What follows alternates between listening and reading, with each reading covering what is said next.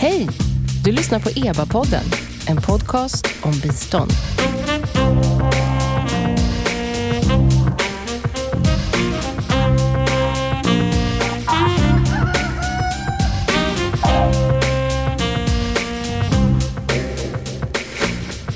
Välkomna kära lyssnare till EBA-podden. Jag heter Nina Solomin och EBA det står för Expertgruppen för biståndsanalys som är en statlig kommitté som utvärderar och analyserar svenskt bistånd. Utvecklar utvecklingssamarbetet kan man säga. I den här podcasten tar vi upp aktuella frågor inom biståndet med olika gäster och idag är det extra spännande. Vi ska prata om bistånd i krympande demokratiskt utrymme och när EBA hade ett seminarium för en tid sedan på det här temat så slog det faktiskt alla besöksrekord. Intresset var så stort. Vi kommer att prata om en ny EBA-rapport just i det här ämnet och vi ska diskutera om det är rätt att svenskt bistånd går till en auktoritär regim, alltså en, ett land som har ett krympande eh, demokratiskt utrymme. Och hur ska i så fall ett sådant samarbete se ut? Och med mig här i studion så har jag tre kloka huvuden som ska reflektera kring det här. Paul, eh, Paul T. Levin. Ja, Paul Levin går bra också. Okej, okay, T är sådär Det var för att det fanns så många Paul Levin på mitt amerikanska universitet där jag pluggade. Det fanns fem andra så jag var tvungen att lägga till en, en initial. Okej. Okay. Eh, Paul i alla fall, eh, chef för Institutet för eh, Turkietstudier vid Stockholms universitet. Och du är här därför att du och forskaren Åsa Eldén har skrivit just en EBA-rapport som heter Swedish Aid in the Era of Shrinking Democratic Space, The Case of Turkey. Mm. Den handlar om svenskt bistånd till, till Turkiet och, och Turkiet är ju just, som vi kommer prata om, ett sånt land som visar alla tecken på att vara en krympande demokrati. Mm. Var, det, var det en jobbig rapport att skriva? Både ja och nej kanske. Det, det, är ju ett tråkigt ämne. För det handlar ju om att alltså vi, vi åkte dit och pratade med människor som jobbar med, med eh, demokratifrågor eh, och, och eh, i en väldigt svår miljö.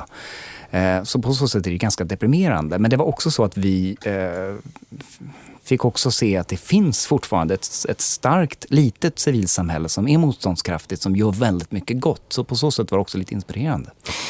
Bredvid Paul sitter Helena Lindholm, ordförande i just expertgruppen för biståndsanalys och dessutom professor i freds och konfliktforskning vid Göteborgs universitet. Välkommen!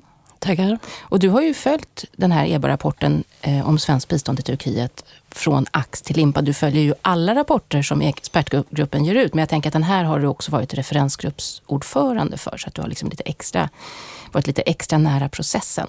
Varför är det viktigt att ge ut en sån här rapport för, eh, alltså varför är det viktigt för expertgruppen att ge ut den här rapporten?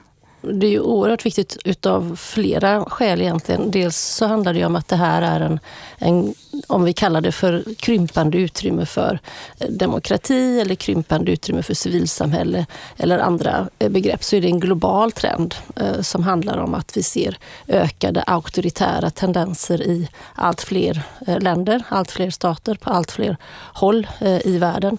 Den trenden ser lite olika ut beroende på vilket land vi talar om eller vilken kontext, men att det är en global trend som också hänger ihop med auktoritära, ökade auktoritära tendenser är eh, viktigt att slå fast. Därför är det viktigt för oss att göra Så ni ser det nästan trend. ett växande behov av av just den här typen av forskning? Det skulle jag vilja säga. Sen är det också så att det är ett väldigt viktigt svenskt eh, mål, ett mål för det svenska biståndet att främja demokrati och mänskliga rättigheter. Och då blir det också extremt viktigt att se hur, hur, hur ser den tendensen egentligen ut i länder som på ett eller annat sätt mottar svenskt bistånd.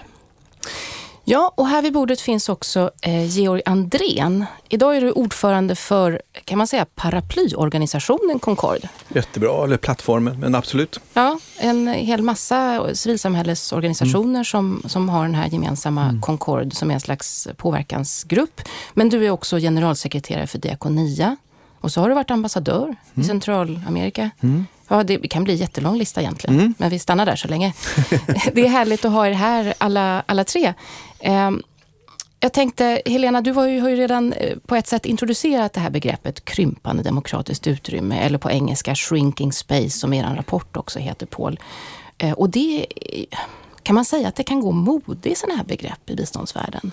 Alltså det gör det ju. Det är inte bara biståndsvärlden som detta begreppet har kommit att användas i allt högre utsträckning. Jag tycker man ska vara lite lite tveksam till, till begrepp som så snabbt eh, slår, får, får fäste just som begrepp, som om vi vet exakt vad det betyder. Och det finns, det finns en aspekt i det begreppet som jag tycker um, det, det, låter liksom som att det är någonting som bara, bara händer, ett demokratiskt utrymme som på ett eller annat sätt eh, krymper. Men det handlar ju faktiskt om, det handlar om, om förtryck och det handlar om, om en ökad auktorisering eh, utav eh, stater och eh, styrformer. Så man, när man säger krympande demokratiskt utrymme så låter det som att det är demokratier där det blir lite, lite, lite mindre mm. demokrati. Medan det handlar om saker och ting som faktiskt är mycket värre, som om, om, om ökat förtryck och minskad respekt för mänskliga rättigheter i en mm. rad länder. Och man missar aktörsperspektivet,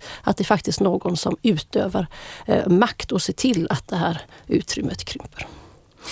Ja, eh, Paul, Turkiet sticker ju ut eh, i alla mätningar kring hur utvecklingen är globalt med, mm. eh, då, vågar vi använda det här uttrycket mer? Eller har du liksom redan har du, har du punkterat det här begreppet nu, Helena? Eller hur ska vi... Ska vi om vi säger så här att Turkiet, Turkiet är ett land Eh, jo, Turkiet sticker ju ut mm. just för att det har haft en sån snabb eh, utveckling mot ett auktoritärt styre och också väldigt repressivt. Hur skulle du idag beskriva situationen för organisationerna i civilsamhället i Turkiet utifrån den situation som finns idag? De känner ju, på tal om det här begreppet, när man, när man talar med, med civilsamhällsorganisationer i Turkiet, så även om de inte har hört begreppet, så eh, när man beskriver det så känner de igen eh, problematiken. Ehm, eh, så det är ju ett, alldeles klart ett, ett, ett, fenomen som beskriver någonting som, som eh, en realitet för många människor i Turkiet.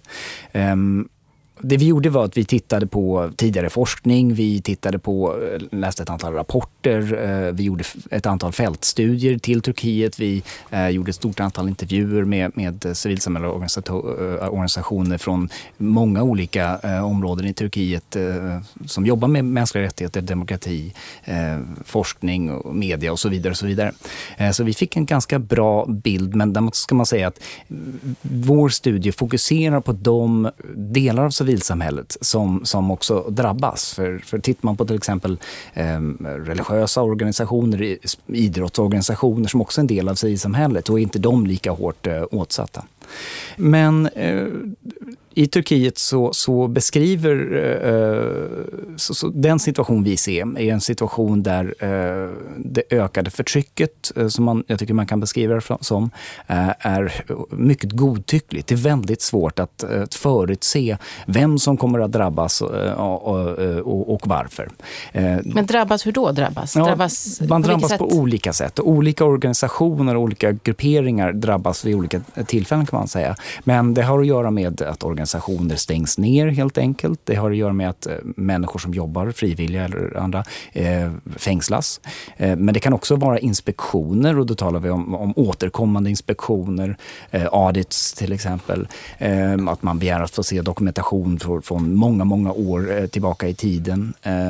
det har också i vissa fall så, så drabbas vissa grupper, grupper och organisationer också av våld, av, av samhälleligt våld och, och är hotade av, av Men varför? Vad är, vad vad är problemet med de här organisationerna för eh, den turkiska eh, styret? Eller? Ja, alltså in, i, i, till en viss del så, det, så, så, har det att göra med den ökande konservatismen också i det turkiska samhället. Så, att, eh, så vilken typ av delvis, ja, alltså, det, man, Vissa organisationer som, som jobbar med sexuella rättigheter till exempel och så vidare kan bli hotade av, av grupper som är religiöst, eh, alltså Isis till exempel har, har varit verksamma i Turkiet och, och hotar olika civilsamhällsorganisationer. Mm. Så det finns många olika sätt och det är många olika grupper som som, som, drabbas. Men det gör att det blir väldigt svårt att eh, arbeta om man inte vet vilka ämnen man kan eh, skriva om till exempel. Man måste ägna sig åt viss grad av självcensur. Och man måste också eh, försöka vara försiktig i samarbeten med andra organisationer. För man vet aldrig vilken organisation som kan bli anklagad för vad härnäst. Och då isolerar man sig och det gör att, eh, att civilsamhället blir lite mer sårbart. Mm.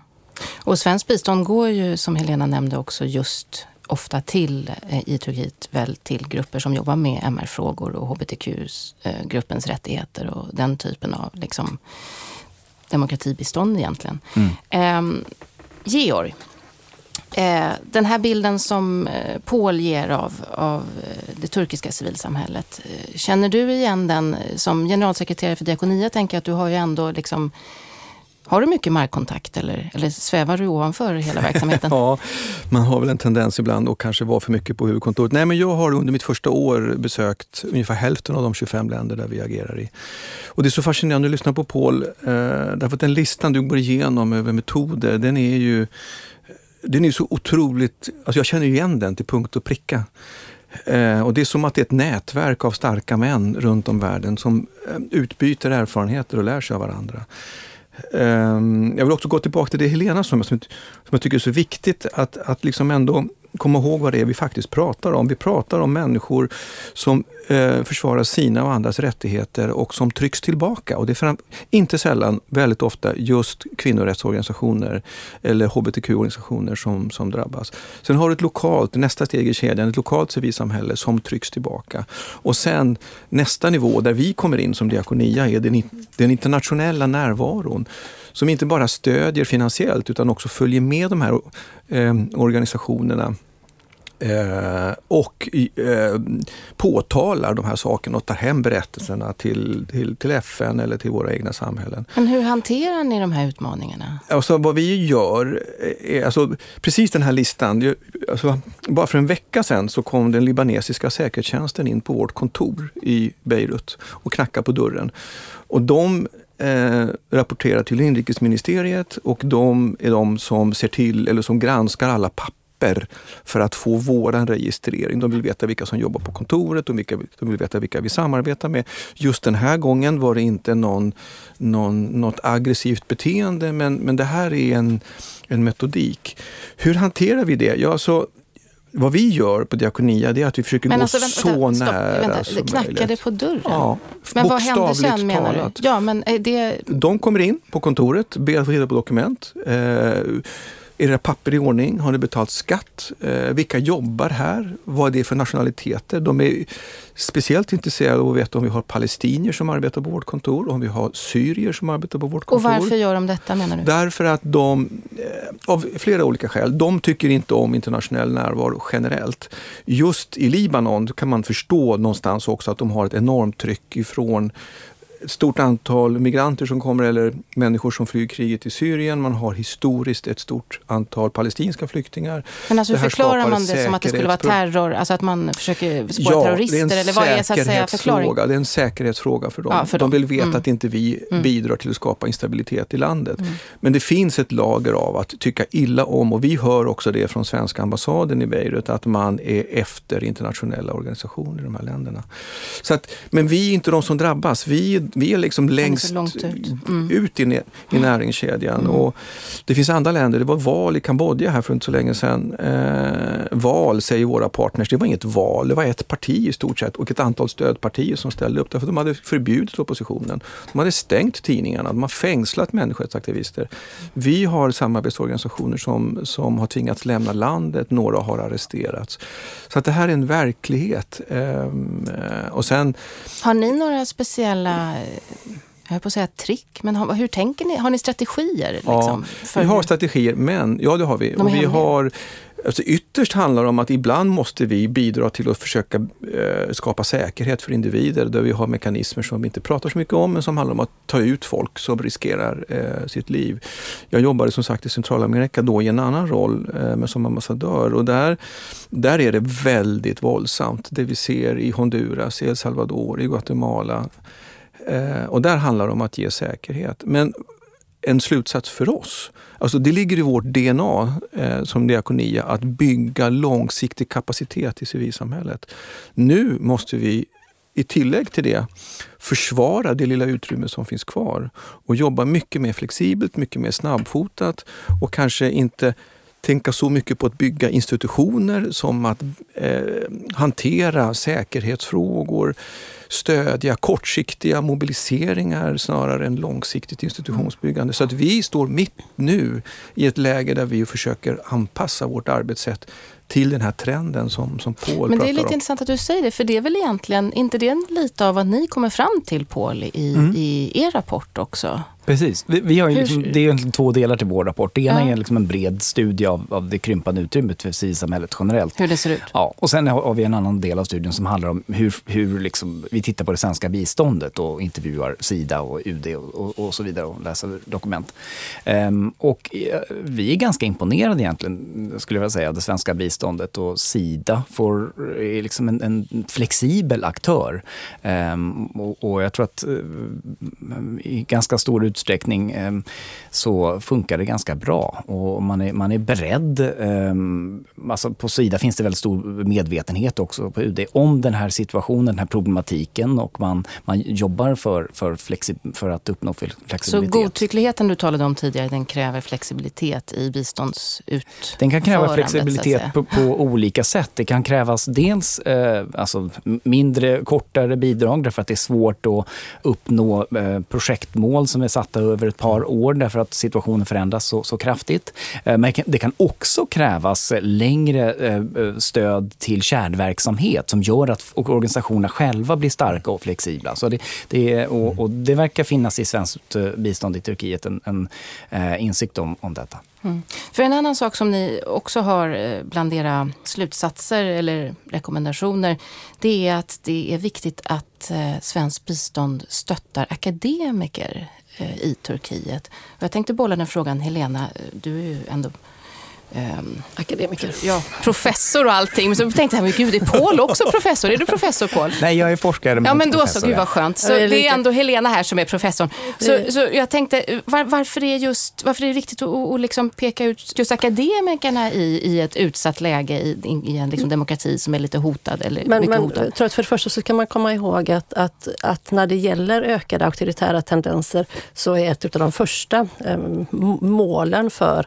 auktoritära regimer det är att ge sig på högre utbildning och eh, akademin. Och det kan man göra av olika skäl, men, men man vill ha kontroll över vad, eh, vad det forskas om och vad den högre utbildningen innebär. I just Turkiet så, så har eh, signerade ett antal eh, akademiker ett eh, upprop för en tid sedan som stödde den eh, kurdiska frågan när man ville ha en fredlig lösning på den kurdiska frågan. Det har inneburit att eh, ett flertal av dessa personer har, har fängslats eller åtalats eller förlorat jobbet. Man har stängt ner universitet som gör att, att utrymmet för högre utbildning och forskning också minskar i Turkiet, vilket riskerar att få långsiktiga effekter för studenter, för utbildningsväsendet eh, och den fria forskningen. Det finns ett, ett nätverk som heter Scholars at Risk, ett internationellt nätverk och antalet eh, sökande eh, från Turkiet som söker en fristad, en akademisk fristad någon annanstans i världen har ökat markant sedan ett par år tillbaka.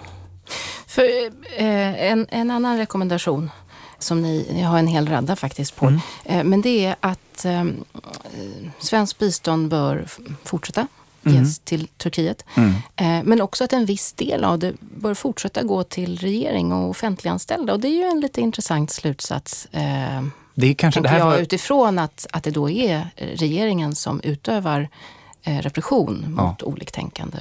Det här var kanske en av de svåraste frågorna som vi brottades med i, i studien och vi, vi diskuterade lite fram och tillbaka och vi lyfter här med, med en mängd experter och andra som vi talade med eh, i, i Turkiet utanför. Um, och det Sverige gör nu det är att man justerar om biståndet, ungefär som EU också gör. Det är att man försöker uh, flytta över det framförallt till civilsamhällesorganisationer och aktörer uh, bort från, från att stödja staten. Just av det här skälet att det är ganska problematiskt förstås att stödja en stat som är den som utövar förtrycket. Och det är ganska förståeligt. Men ni uh, säger då att, att man ska behålla en del? Vi tror att det, det kan finnas poänger med att inte, inte flytta över allt stöd. Dels är det så att det svenska biståndet till Turkiet är ett reform reformsamarbete och det handlar om att stötta den turkiska regeringens eh, närmande till EU där man då ska genomföra demokratiska reformer. Nu vet alla att den processen i dagsläget den är fryst.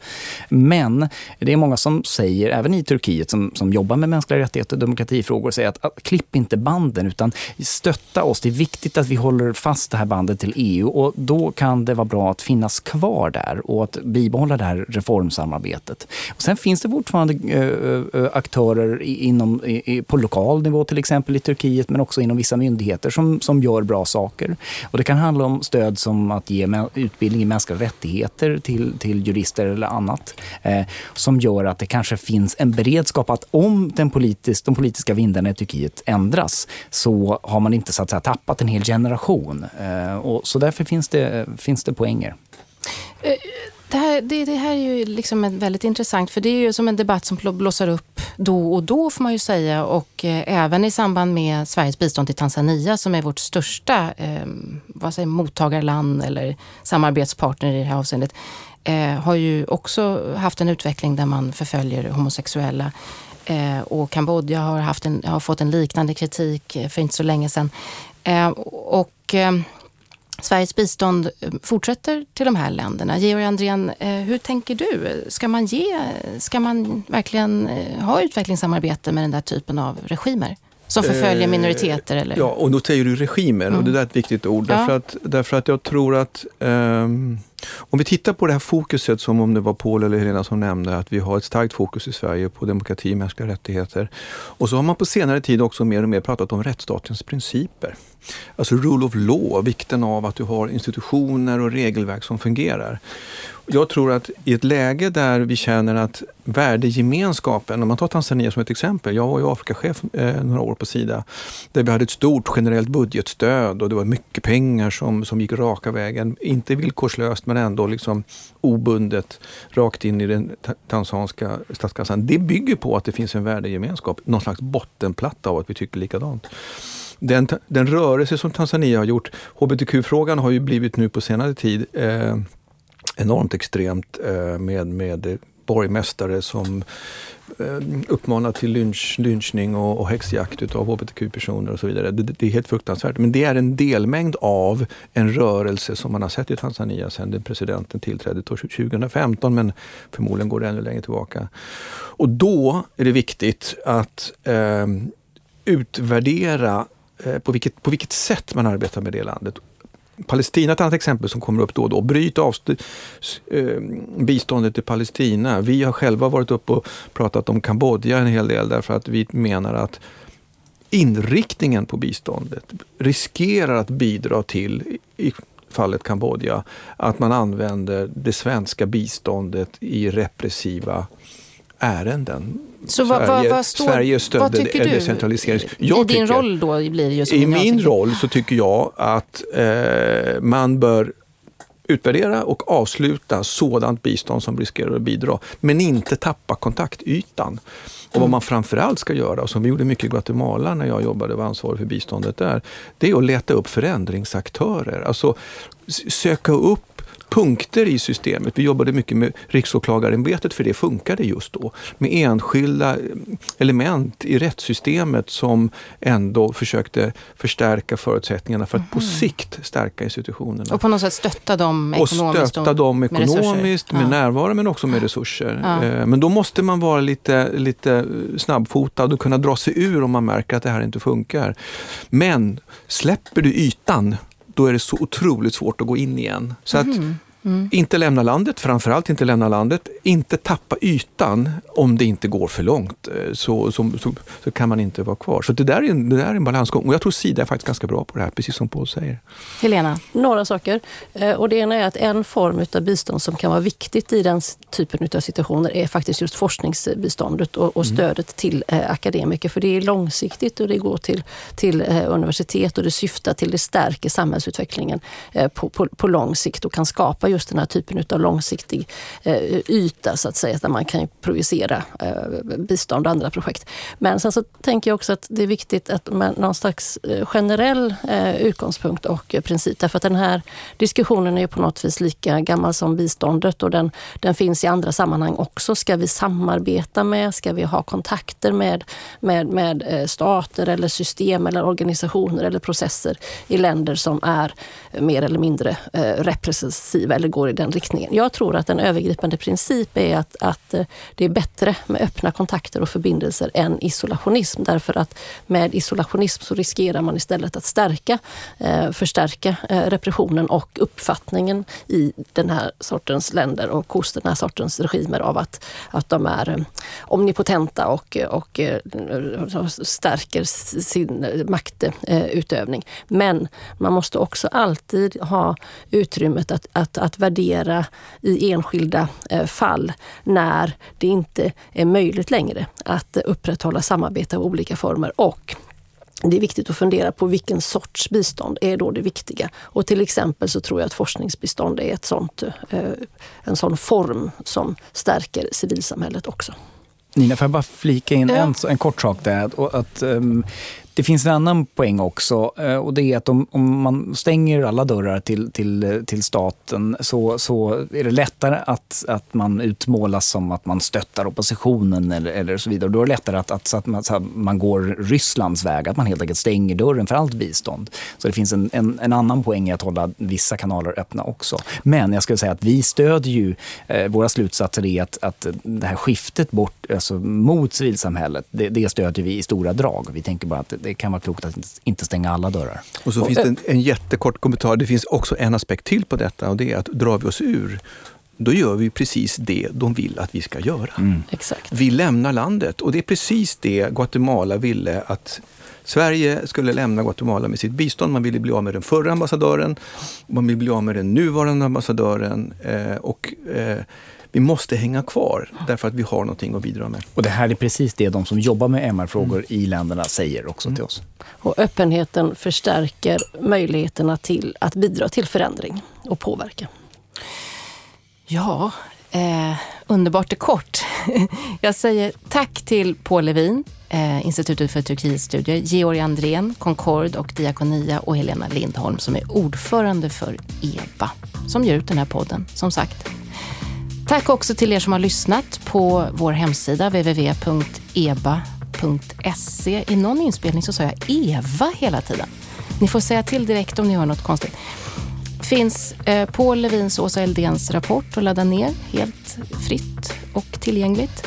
Och där hittar ni också information om väldigt många andra spännande rapporter som EBA har gett ut och ger ut. Och ni kan också se våra seminarier i efterhand eller anmäla er till dem ni vill komma till.